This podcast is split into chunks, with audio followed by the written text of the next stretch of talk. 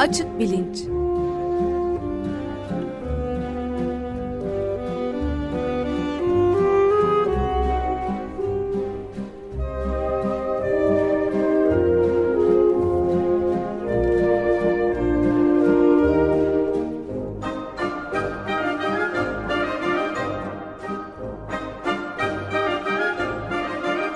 Güven Güzeldere ile bilim ve felsefe sohbetleri. Günaydın Güven Bey, merhabalar. Günaydın Ömer Bey. Günaydın. Günaydın Özdeş. Evet, bugün e, parapsikoloji konuşacağız galiba. Konuğumuz da yok, öyle değil mi? Siz yapar mısınız tanıtımını? Evet, konuğumuz yok. Ben e, geçenlerde The Conversation diye bir e, yorum haber sitesi var. Daha ziyade böyle akademik tarzda haberleri, popüler ya da yorumları e, ya da yazıları popüler bir tarzda yayınlıyor, İngilizce bir site. Orada bir yazı okudum. E, yazının İngilizce başlığı What Science Can Tell Us About the Experience of Unexplainable Presence. E, yani e, işte açıklanamayan varlıklar hakkındaki deneyimlerimiz üzerine bilim bize ne söyleyebilir diye bir yazı. E, İngiltere'deki Durham Üniversitesi'nde e, psikoloji profesörü Ben Alderson Day diye bir kişi yazmış. Şimdi oradan yola çıkarak biraz bu e, açıklanamayan varlıklar filan meselesinden bahsedeyim istiyorum. E, şimdi yani çok heyecanlı bir şeyler söyleyemeyeceğim. Korkarım, onu da baştan söyleyeyim.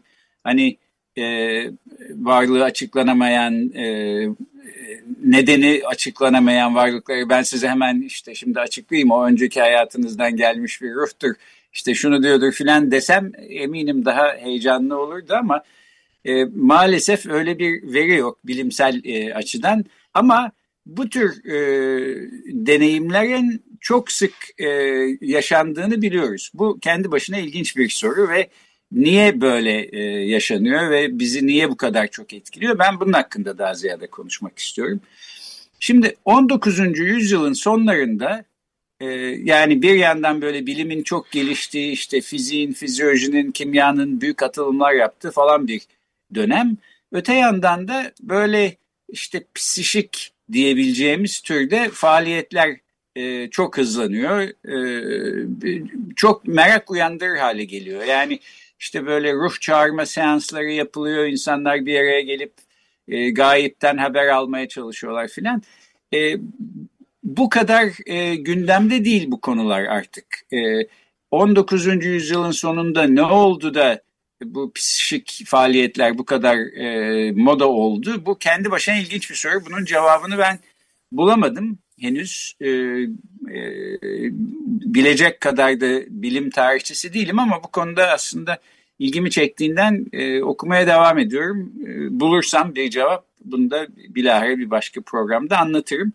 Fakat şunu söyleyeyim, e, mesela Avrupa'da e, bir Society for Psychical Research diye bir dernek kuruluyor. Yani Psişik Araştırmalar Derneği diyelim. E, çok üyesi var ve çok tanınmış insanlar bu dernekte e, çalışıyorlar, işte boy gösteriyorlar. E, bin sekiz yüz seksen altıda e, bir derleme yayınlıyorlar. yedi yüz bir parapsikoloji vakası var bunun içinde. Yani parapsikolojiden kastım işte telepati, uzaktan bir yerden bir haber aldığınızı düşünüyorsunuz ya da olmayan bir şey olmadan önce e, anlıyorsunuz ya da işte varlığı açıklanamayan, e, nedeni açıklanamayan bir varlık size bir haber veriyor gelecekten filan. E, buna benzer deneyimler e, yaşamış yedi yüz bir e, vakadan bahsediyorlar. Daha sonra da bununla yetinmeyip bin sekiz yüz doksan dörtte, yani bu derleme çıktıktan sekiz sene sonra e, böyle bir anket gibi bir şey yapıyorlar ve on yedi bin kişiyle konuşuyorlar. Az bir sayı değil. E, bu tür deneyimler başından geçmiş insanları arıyorlar ve diyorlar ki yaklaşık olarak bu tür psişik e, deneyimler, bu nedeni açıklanamayan işte varlıklarla ilgili, parapsikolojiyle ilgili, telepatiyle ilgili, Ee, önceden görme, olan biteni haberdar olmayla ilgili deneyimler yaklaşık olarak her kırk üç kişide birinde rastlanıyor diyorlar. Yani bu yüzde iki iki buçuk gibi bir sayı eder. e, az bir sayı değil aslında. Çünkü bu tür deneyimler bir kez başımıza geldi mi kolay kolay da unutmuyoruz. E, bu böyle insanları çok etkileyen bir şey. Yani bir örnek vereyim, işte ne bileyim, yarın uçağa bineceksiniz, bir yere gideceksiniz, işte gece bir rüya görüyorsunuz ya da gayipten bir ses kulağınıza diyor ki sakın binme o uçağa, işte kaza olacak diyor. Siz de bunlara inanan bir kişisiniz, binmiyorsunuz, iptal ediyorsunuz biletinizi, son anda gitmekten vazgeçiyorsunuz. Sahiden bir uçak kazası oluyor, uçak düşüyor, herkes ölüyor. Şimdi böyle bir şey başınıza gelirse bunu hayat boyu anlatacağınızdan eminim. Her fırsatta ve hiçbir zaman unutamayacağınız bir deneyim haline geliyor bu tür şeyler. Bu belki çok şaşırtıcı değil. Yani bunu böyle unutamamanız bu kadar şaşırtıcı değil. Fakat buradan gerçekten işte birisi yarın ne olacağını bildi ve sizi kayırmak için işte geldi, bundan haber verdi. Siz de buna güvenerek kurtuldunuz sonucu çıkar mı? Ee, bu konuda çalışan insanlar işte parapsikoloji alanının araştırmacıları. Ben de bu konuyu aslında epey bir inceledim, taradım. Çünkü ilgimi çekiyor ve gerçekten hani yarın ne olacağını bilmek mümkünse bambaşka bir dünya görüşüne sahip olmak gerekiyor. Bugün bilimin bize sunduğu dünya görüşüne göre. O yüzden e, epey bir bu konularla ilgilendim, epey yıllardır. Bir de şans eseri benim Amerika Birleşik Devletleri'nde en çok zaman geçirdiğim üç üniversiteden ikisinde parapsikoloji araştırmaları çok yaygındı ya da bir zamanlar yaygınmış. Bunlardan bir tanesi Stanford Üniversitesi. Orada bir psikoloji bölümünün sahip olduğu bir e, kürsü profesörlüğü var. Parapsikoloji araştırmaları yapan birisini e, almak zorunda Stanford. Çünkü kurulurken okul böyle bir e, kayıt düşünmüş, böyle bir koşul konmuş. İkincisi de Duke Üniversitesi, Kuzey Carolina'da. O da işte Amerika'nın en önemli parapsikoloji araştırma merkezlerinden e, Rhine Research Center diye bir yer e, vardı. E, şimdi okul o, o dışlamış vaziyette bu araştırma merkezini ve okulun e, işte bittiği yerin hemen karşısında, sokağın karşısında kendi başlarına bir evde araştırmalarını sürdürüyorlar filan. Şimdi tabii bugünlerde artık yirmi birinci yüzyılda kimse parapsikolojiden bahsetmek istemiyor ve Stanford, Duke gibi okullar bunu bir e, utanç vesilesi olarak e, görüyorlar. E, dolayısıyla bahs- yani üstünü kapamak istiyorlar, yokmuş gibi davranmak istiyorlar ama çok da tabii öyle davranamıyorlar çünkü bu işin bir geçmişi var. Stanford Üniversitesi'nde daha da dayatıcı bir koşul var. Onun da niye olduğunu söyleyeyim. Aslında ilginç bir hikayesi var. Belki başka bir programda da bahsetmiş olabilirim. Stanford Üniversitesi bin sekiz yüz doksan birde kuruluyor. Yani tam bu işte psikik araştırmaların filan çok yoğun olduğu bir dönemde. Kuranlar Leland ve Jane Stanford isimli bir karı koca.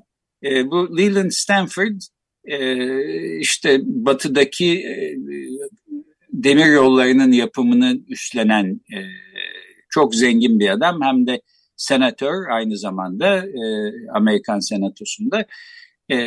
bin sekiz yüzlerin sonunda Amerika'da demir yolu önemli bir şey. Çünkü henüz işte otomobil, otomotiv endüstrisi büyük bir lobi oluşturmamış vaziyette ve işte hani Avrupa'da da olduğu gibi Amerikan yurdunu dört bir yandan demir ağlarla sarmak gibi bir e, projeye girişmiş vaziyette Amerikalılar.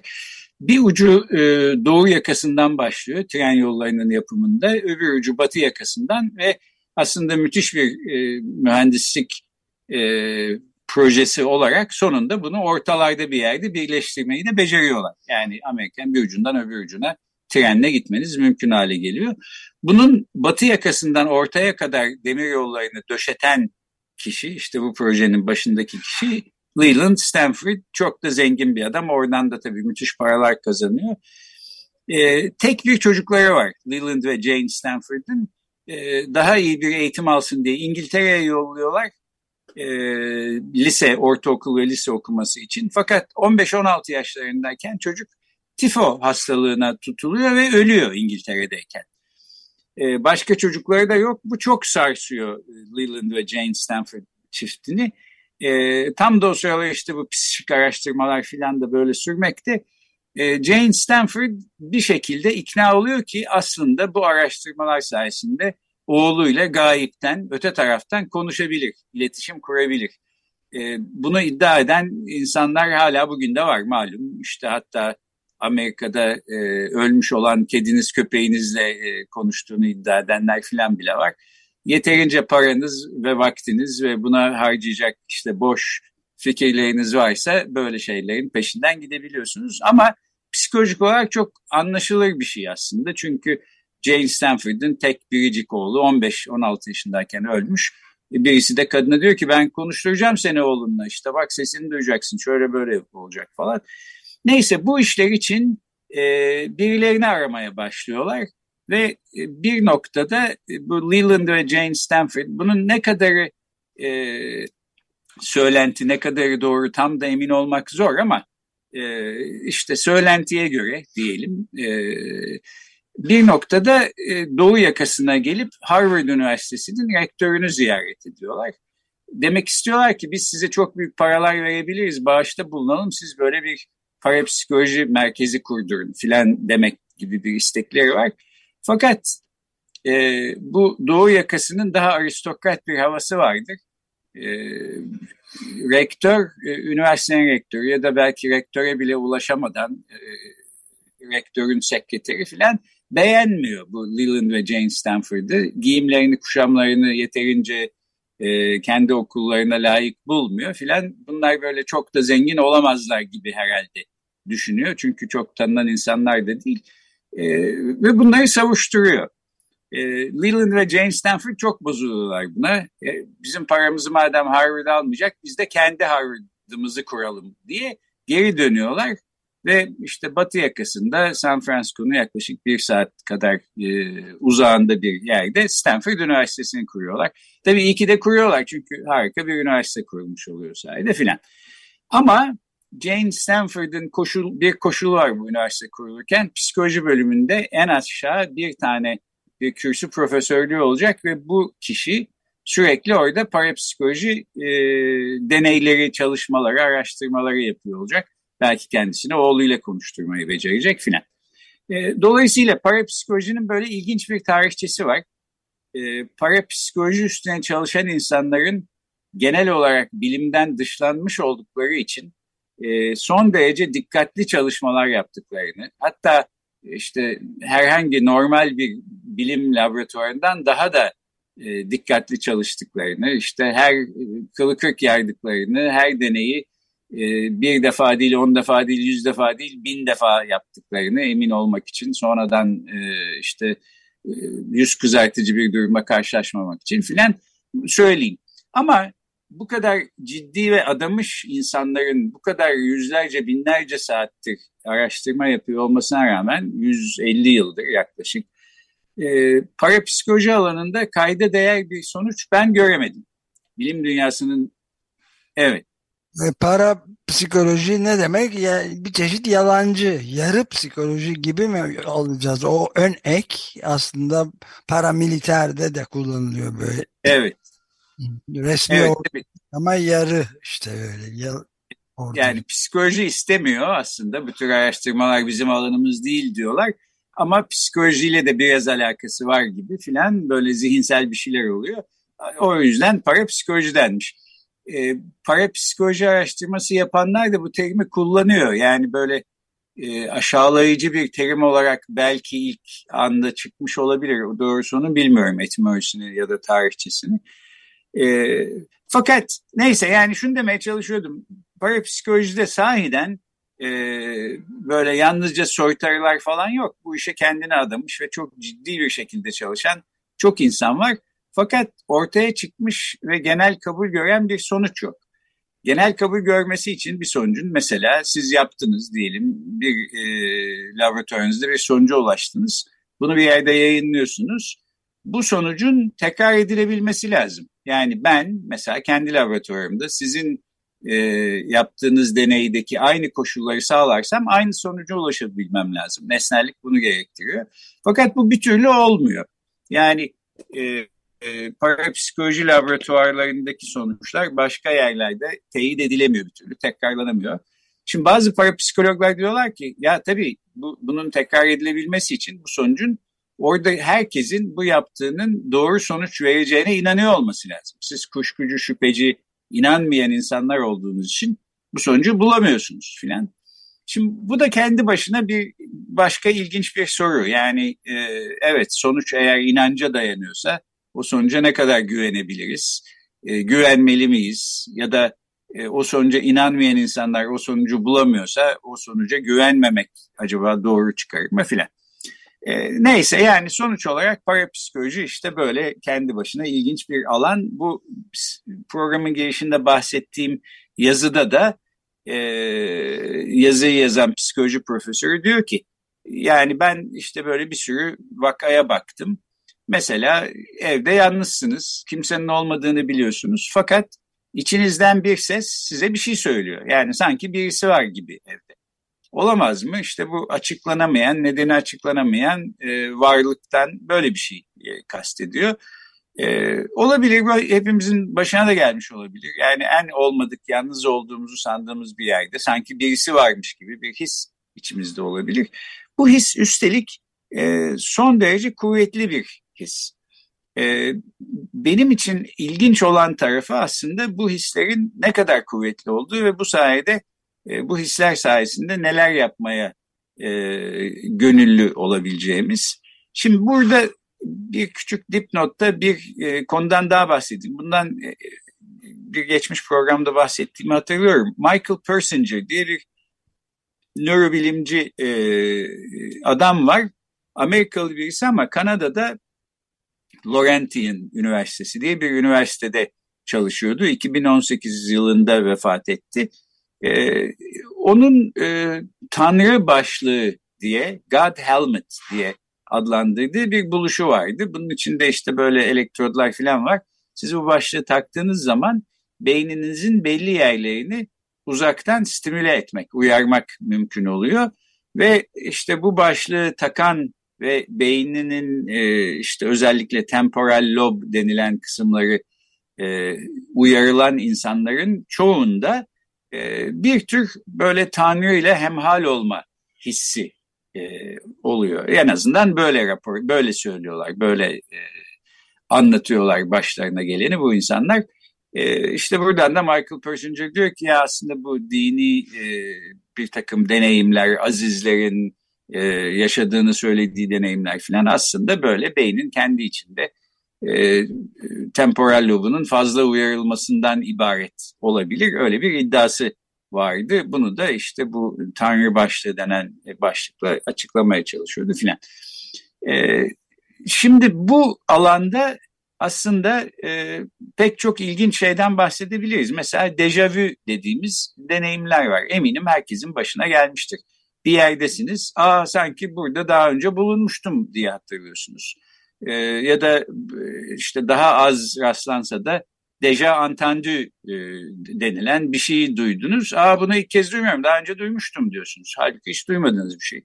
Ya da hiç görmediğiniz, hiç gitmediğiniz bir yerde aa ben burada bulunmuştum hissi oluyor.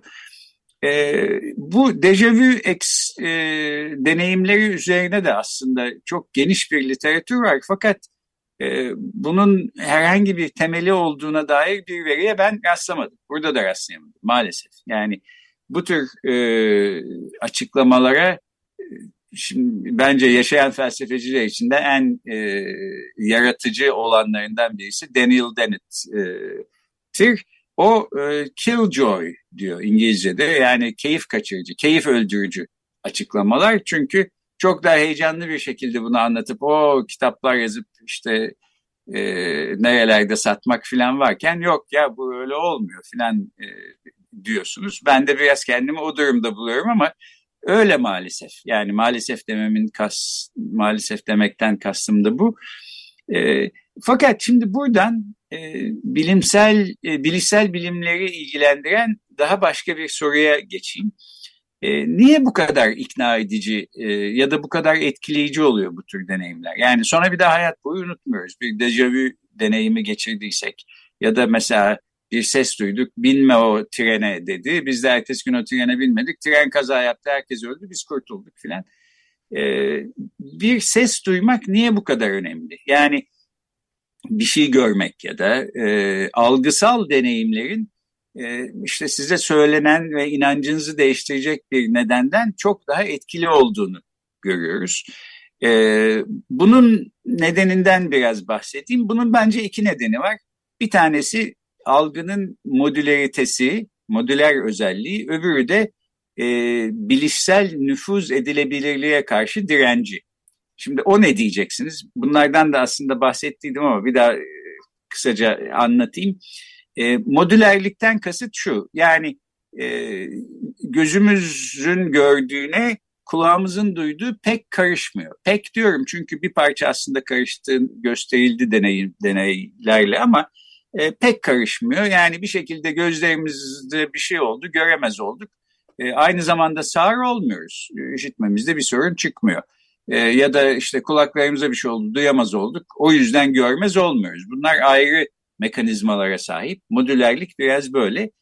Bilişsel nüfuz edilebilirlik de yani ne inandığımız ya da neye inanmak istediğimiz aslında neyi gördüğümüzü, neyi duyduğumuzu çok etkilemiyor. Ya da tam anlamıyla etkilemiyor. Bir parça etkiliyor. Bu da aslında ilginç bir araştırma alanı ama o da aslında çok anlaşılabilir bir şey. Yani biz ne görmek istiyorsak hep onu görüyor olsak, gerçekte dışımızda olan biteni değil de aklımızdan geçeni, gönlümüzden geçeni görüyor olsak e, bize zarar verecek pek çok e, durumdan kaçınamazdık, kurtulamazdık herhalde filan.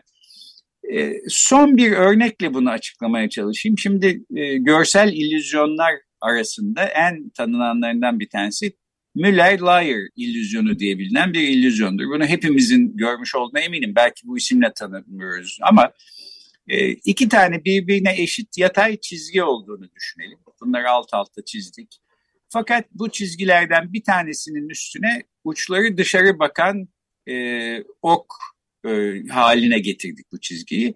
Alttakini de uçları içeri bakan bir ok haline getirdik. Yani çizgilerin kendisi aynı boyda ama çizgilerin ucunda böyle sanki okların ucunda olan gibi bir şey var, ek var. Bunların bir tanesinde bunlar içe bakıyor, öbüründe dışa bakıyor. Şimdi çizgiler aynı boyda olduğu halde biz böyle uçlarına bir, bir şey çizdiğimiz zaman bunlar sanki aynı boyda değilmiş gibi gözükmeye başlıyor. Bu çizgiler birbirinden farklı boydaymış gibi görüyoruz. Yani çizgileri biz de çizmiş olsak, elimize cetveli alıp ölçsek işte hani eminiz çizgiler aynı boyda ama farklı boyda gibi gözüküyor. İllüzyonun aslında etkileyiciliği biraz da burada. Bu bence biraz da bu modülerlikten geliyor. Yani görsel sistemimiz bize bir çıktı veriyor. Diyor ki bak bunlar ayrı boyda, aynı değil. Biz aynı boyda olduğunu biliyoruz.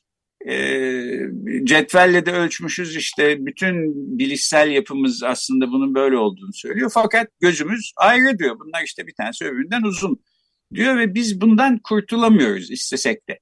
E, görmezden geliyoruz. İşte bu, bu tür illüzyonlarda bazen diyelim sınavda bir soru çıktı. Bunlar aynı boyda mı ayrı boyda mı diye. Cet, cetvelle aldınız ölçtünüz evet aynı boyda dediniz ama onlar aynı boyda değilmiş gibi görünmeye devam ediyorlar. Siz neyin nasıl göründüğüne e, hakim olamıyorsunuz, kontrol edemiyorsunuz. Bu da bence algısal deneyimlerin işte böyle belli bir özellik, e, özelliğe sahip olmasını e, sağlıyor ve e, etkileyiciliğini arttırıyor. Yani her ne kadar yok öyle değil olamaz işte mesela ben evde yalnızım, benden başka birisi yok da deseniz içinizden bir his yok birisi var dediği zaman ya da siz sanki gayipten bir ses duymuşsunuz gibi ya da olmayan birini görmüşsünüz gibi bir deneyim geçirdiğinizde bunu unutamıyorsunuz. Doğru olduğuna inanmasanız bile bu bahsettiğim, sözünü ettiğim makalede de işte bu psikoloji profesörü sonuçta diyor ki evet bu konularda aslında bilimsel bir bulgu yok ama bunlar çok sık rastlanan, belki çok sık değil ama sık rastlanan ve hepimizin aslında deneyimlediği, bir kez deneyimlediğimizde de unutamadığımız, bizi derinden etkileyen e, deneyimler işte neden, Nedeni hakkında bir şey söylemiyor Özde ama nedenini de ben böylece modülerite ve bilişsel nüfuz edilebilirliğin olmamasıyla e, kendime göre açıklamış olayım. Bu ama bu tip şeyler epey zamandan beri, yani Shakespeare'in bundan dört yüz yıl önce de işte Julius Caesar, Julius Caesar trajedisinde daha hemen bir, bir, birinci perde galiba, ikinci sahnede işte Mart'ın on beşinden sakın diye bir sihirbazın, evet, yani üst güçleri olan birisinin Sezar'ı uyarması gibi şeylerden bahsediyor. Çok etkileyici bir sahne olarak. Sonra da orada öldürülüyor senatoda dediği tarihte. Roma'nın on beş, Roma'ya göre on beşinde. Evet. Evet. Evet. Shakespeare çok meraklı böyle parapsikolojik şeylere. Yani bu elimdeki bir hançer mi değil mi diye soruyor. E, sanrılarla gerçek karışıyor filan. Bu Ee, bu tür şeylerin konuşulduğu nörobilim ya da psikoloji konferanslarında hep mutlaka Shakespeare'den bir alıntı yapan birisi çıkar. Yani e, ben de hatta yapmışımdır. Burada suçlu olduğumu itiraf edeyim. Sonuçta şunu diyerek bitireyim. Şimdi e, herhangi bir deneyimi çok küçük e, işte böyle yarım miligramlık bir kimyasal madde alarak veya işte beynimizde üç beş yerin elektrotla uyarılmasıyla yaşamamız mümkün. Yaşadığımız zaman da bunun etkisi altında da kalıyoruz. Çok ikna edici, güçlü deneyimler oluyor bunlar. Fakat bunların hiçbirisi bu deneyimlerin doğru olduğunu göstermiyor. Yani işte benim keyif kaçırıcı dediğim noktada burası. Dolayısıyla buradan böyle geçmiş hayatlar, işte şunlar bunlar, ruhlar vesaire sonuçlar çıkmıyor maalesef.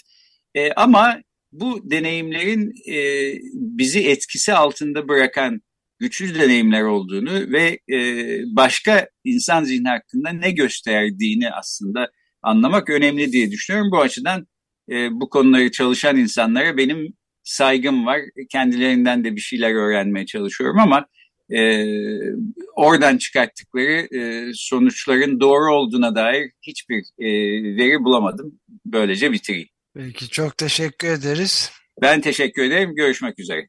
Görüşmek üzere.